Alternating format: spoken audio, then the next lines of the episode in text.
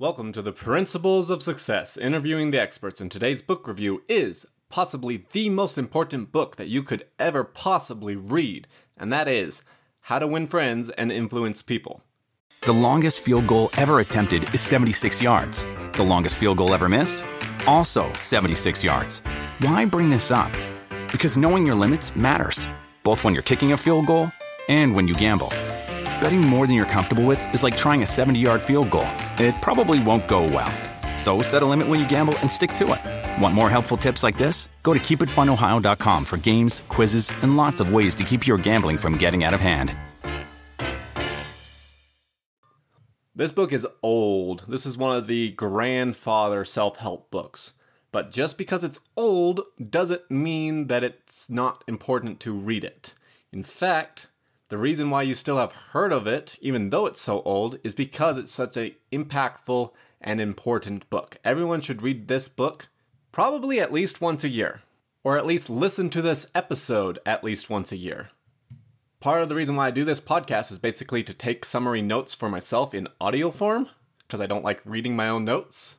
And I'm going to re listen to this episode personally, probably at least once a month. That's probably going to be one of my main goals, is to re listen to this over and over again because winning friends and influencing people is success. The human experience is all about dealing with people. And because this book is so important, I'm not going to split it in half. So I'm just going, and I'm just going to keep going until I'm done. So for all I know, this might be an hour long episode and y'all will just have to deal with it. So without further ado, let's dive right into how to win friends and influence people. So the first section, there's three principles in the first section, and it is the basics of handling people. Part 1. Scolding is stupid. If you scold people, it doesn't do anything, it just makes them not like you. They will condemn you for condemning them. People are creatures of emotion, not logic. So just because you are right doesn't mean that they'll be happy that you proved them wrong. And now I'm going to read a poem that he includes in the book because it is just a freaking good poem that you guys should listen to. The poem's name is Father Forgets. Listen, son, I am saying this to you as you lie asleep, one little paw crumpled under your cheek and the blonde curls sticking wet on your damp forehead. I have stolen into your room alone. Just a few minutes ago, as I sat reading my paper in the library, a stifling wave of, of remorse swept over me.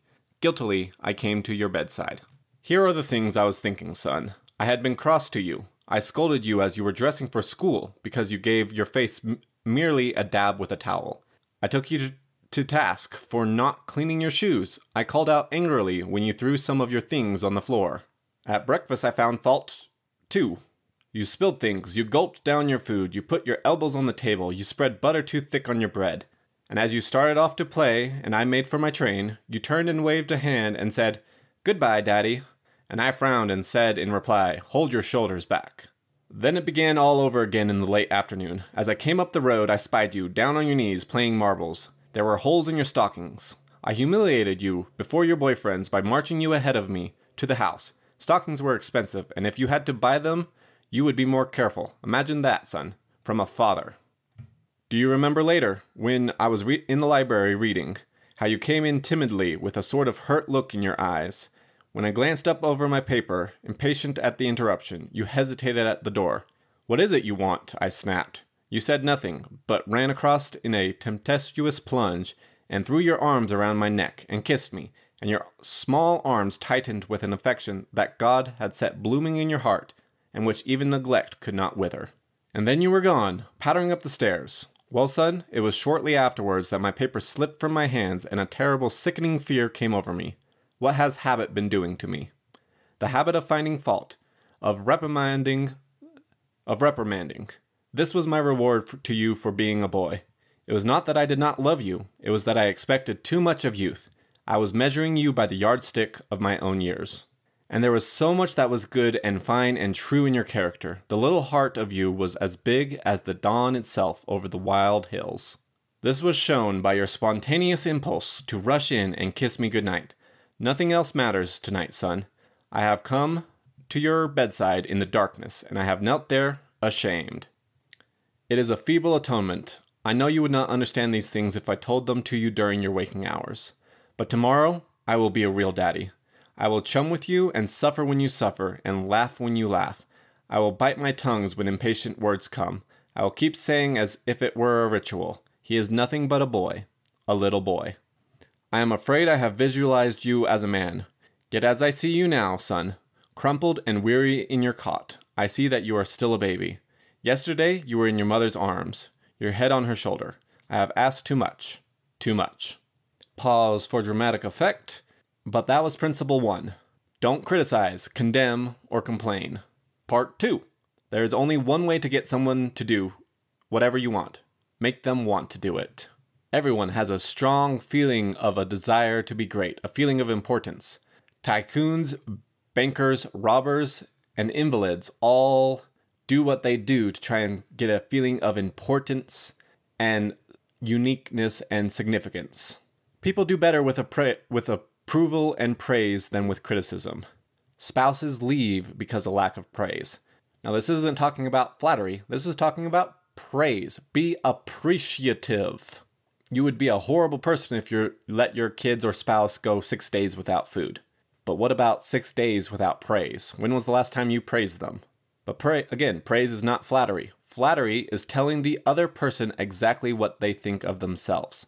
Praise is appreciating them for what they do. Mention small appreciations. Say thank you for the littlest of tasks, like for instance, taking your dishes to the sink, or turning off a light switch, or opening the door for, or have, when your husband opens the door for you. So, principle two give honest, sincere appreciation. Part three I like strawberries, but fish like worms. Instead of trying to give people what you like, give them what they want. And I'm going to be hammering this principle home a lot throughout this season of relationships because it doesn't matter what you want to sell the buyer, it's whatever they want to buy. It doesn't matter what you find attractive, it's what it, it doesn't matter what men find attractive, it matters what women find attractive if you're trying to attract a woman, and vice versa. And that entire small section was probably confusing, but I'll do better next time. But basically, don't try and feed them fit the fish strawberries when they like worms. Because people don't care what you want, they only care what they want. See things from their point of view. And when you see their point of view, you can make them excited and pique their interest. So, principle three arouse in the other person an eager want. So, that's the first section of the basics of handling people. The next section is six ways to make people like you. Part 1 You make more friends by being interested in them than you can in two years by being by trying to get them interested in you. People focus on I. They don't give a crap about you. They want to know about themselves. They want to hear themselves talk. And when you're focused on them, being interested in them and making them enjoy the conversation, then you're going to have better luck at befriending them. Find out when their birthdays are. We are only interested in others when they are interested in us. So, principle one become generally interested in other people.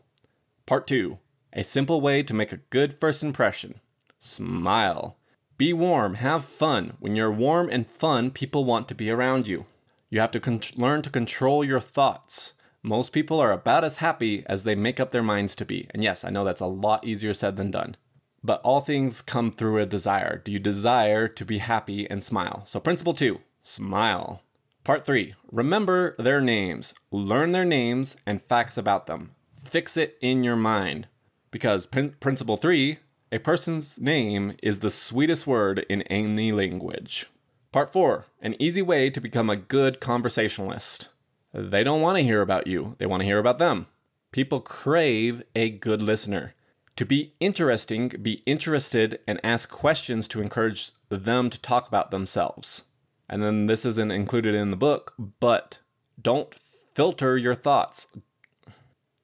An overly filtered conversation is a stagnant and boring conversation. So, principle four be a good listener and encourage them to talk about themselves. Part five the day before, read up on what they like to talk about. You want to know how to interest people? Talk about their interests. Principle 5. Talk in terms of the other person's interests. Part 6. always make the other person feel important. Small acts of making them feel worthwhile makes them happy.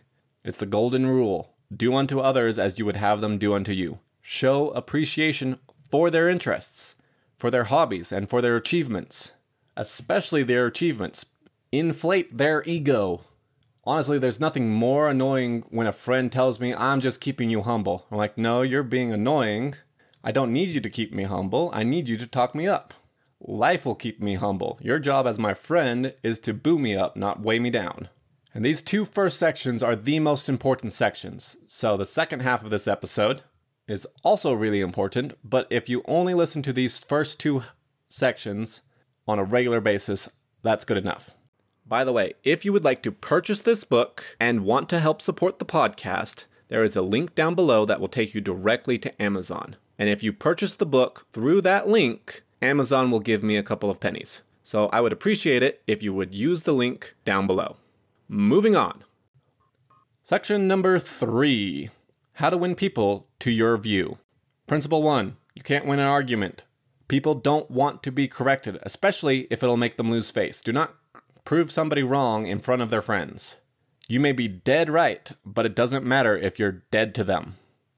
People want a feeling of importance, and arguing with them makes them want to exude their authority. They're not listening to hear your views, they're listening to prove you wrong.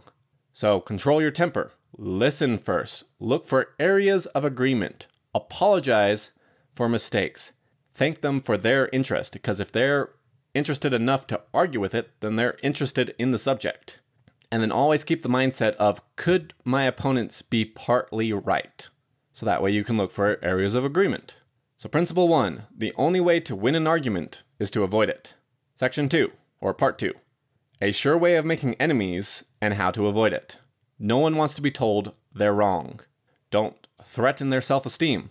And in the reverse, if you can't be told otherwise, no one will like you or enlighten you on the things you don't know about. So don't tell people they're wrong. Principle two show respect for the other, for the other's opinions. Never say you're wrong. Section 3. Be eager to admit your errors. Not just apologize when you're wrong and are proven wrong, be eager to admit your errors. Beat the other person to c- criticizing your mistakes. He tells a story about him walking his dog and a cop. So it's this park that's hardly, there's hardly anybody there, but the rule is you have to have your dog on a leash. Well, his dog doesn't like a leash and he doesn't like having him on a leash. So he just lets him not be on a leash. And then one day, a cop shows up and going, yeah, yeah, yeah, yeah, exuding his authority. And he apologizes. And the cop lets him off, but he says, if I ever catch you again, you're going to be in real trouble. Well, then he's keeps him on a leash for a while, but then he gets lax and lets him run free. And then he runs into the cop again weeks later. And before the cop can even open his mouth, he starts talking about how I know you caught me. I, I'm, I'm in the wrong here. Yada da. So that way, the only way the cop can exude his authority is by being a forgiving soul. If you're trying to deny and not admit to your errors, then the, the way that they exude control and power, and this is for anybody, not just cops, is to bring the hammer down. But if you're apologizing, the only way for them to be important is to be the forgiving authority. So when right, handle it with tact. But when wrong, admit it and admit it quickly. So principle three, when you're wrong, admit it quickly and emphatically. Part four, if you come at we come at me with your fist raised, mine are going to be raised. If someone's being aggressive, you're going to get aggressive. This is the classic honey is more effective than vinegar. Be friendly. If you begin in a friendly way, then people are going to react more friendly. If you begin in an aggressive way, then people are going to react aggressively. Principle four begin in a friendly way. Part five begin with how you agree, not with how you differ. Phrase it in ways that make them say yes. Bring it from their point of view. So he tells a story about the banker dealing with a customer that doesn't want to give them um, his uh, next of kin's name and address and phone number.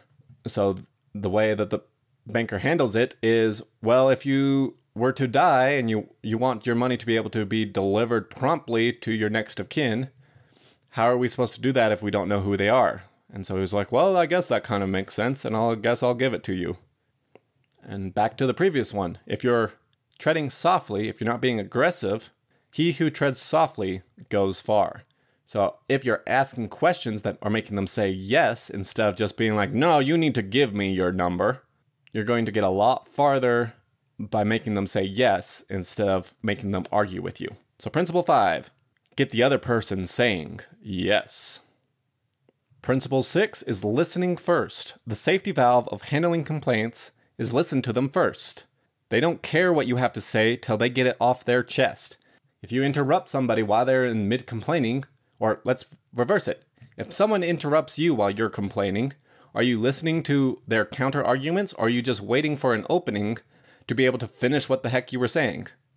Listen first. Let them blow through their entire material of arguments and complaints. And then you can start asking questions. But you have to listen first, and that's principle six. Part seven don't sell them on what you think they should have. Let them buy what they have ideas on. People don't want to be sold your ideas, they want to come up with their own ideas and have you help facilitate it. So, principle seven let the other person feel like the idea is theirs. Part eight maybe they enjoy pulling weeds. Consider things from their point of view. Let them save face. I hate pulling weeds, but somebody might enjoy pulling weeds a lot and find it a, an enjoyable pastime. I would rather walk in front of someone's office for two hours before an interview than to have a perfect idea, idea of what I was going to say and from their point of view what they were going to say than have no idea.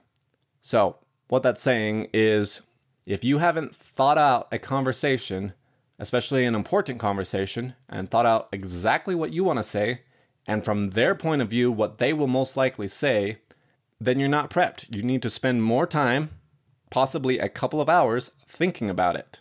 So, principle eight try honestly to see things from their point of view. Actually, real quick, back to the pulling the weeds.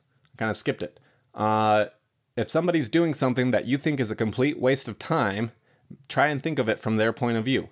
I hate pulling weeds, I think it's very un- unenjoyable.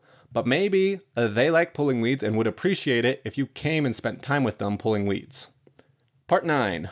If I were you, I'd think exactly as you do of course you would if you were them you would think exactly as they do because that's exactly what they're thinking people are hungering for sympathy adults and kids will wound themselves to get sympathy so just because they're in disagreement with you doesn't mean you can't have sympathy because their life experiences and what they've gone through has shaped their mindset for exactly how they're approaching the conflict so principle 9 be sympathetic for the other person's ideas and desires. I'm going really long, so. Principle 10 Appeal to the nobler motives. People want to appear to be fair and good people. If you assume good intentions, people will probably, or if you appeal to the good intentions, people will probably come through. Principle 11 Dramatize your ideas. Make it dramatic. If you have, if you're a glass salesman, trying to show how your glass won't shatter, give the customer a hammer and let them beat away at the glass.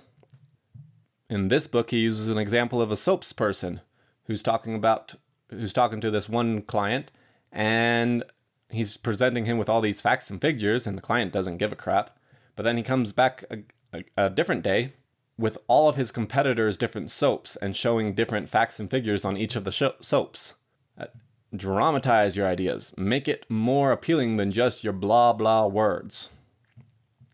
Principle t- and then principle 12, throw down a challenge. People like to be in competition. He tells a story about how the fact to motivate the different crews of the factory, uh, the owner writes down how much the previous shift did. And so the next shift was like, what's this big number for? And they're like, well, that's what the night shift did. And so just to prove that they were slightly better than the night shift, the day shift did eight. Well, then the night shift came back and they were like, oh, so the day shift thinks they're better than us. And then they did nine. People like having a challenge. Part four be a, be a leader. Principle one begin with praise and appreciation. Principle two call, a call attention to a mistake indirectly. Begin with praise. Like, appreciate what they have. But then don't use the word but. Use the word and. And but is a negating word. It is, well, I said all these really nice things, but none of those things matter now. It's just the complaint. So, an example is I really appreciate you getting my delivery on time, but it had a slightly bit of damage. Could you do better next time? Versus, I really appreciate you getting the package here on time, and I would appreciate it if in the future you could be a little more careful. There's a little bit of damage right here. Slightly different, slightly nicer. Again, people don't like to be criticized. Look, Bumble knows you're exhausted by dating. All the must not take yourself too seriously and 6 1 since that matters. And what do I even say other than hey? well, that's why they're introducing an all new Bumble with exciting features to make compatibility easier, starting the chat better, and dating safer. They've changed, so you don't have to. Download the new Bumble now. Principle three talk about your own mistakes first. If you're going to, if you have to lay down the law, uh, he uses an, uses an example of a girl who has trouble with her grammar and spelling. And in that example, he talks about how he has this little, he, when he's talking to her, he points out that he has this little book of words that he has trouble spelling, so that way he can look them up real quick. Remember, this book's old. So if you have to correct someone's mistakes, mention your mistakes first. Don't be all proud about yourself and going back to the father forgets, especially if there's an age gap or a professional age gap. Remember where you were at that time and how much you wish your superiors or elders had sympathy for you. Part principle 4. Ask questions. Don't demand orders. Ask people if they can do this. Principle 5. Save face. Don't embarrass people. They will they will never appreciate it and they will always hold a grudge against you. Principle 6. Praise. When you are praising, be specific. Don't be like, "Oh, you're such a good worker. I appreciate you." be like, hey, I really appreciate how you made sure the lights in that classroom got done in time for the big event. So thank you. And then principle seven give them a good reputation, assume a virtue. People live up to the expectations that you give them. If you assume the person is lazy and rude, then they will act lazy and rude to you. But if you, back to the appreciation, if you tell them that you appreciate how organized they are, even if they're not very organized, they will probably make sure to try and be more organized. Give them a good reputation to live up to, not a bad reputation to live up to. And that is it for How to Win Friends and Influence People. This year's book review collection is going to be really nice because I've actually been working on this particular book list of this year's for a couple years now. So, I hope you guys enjoy, and I will see you all next week.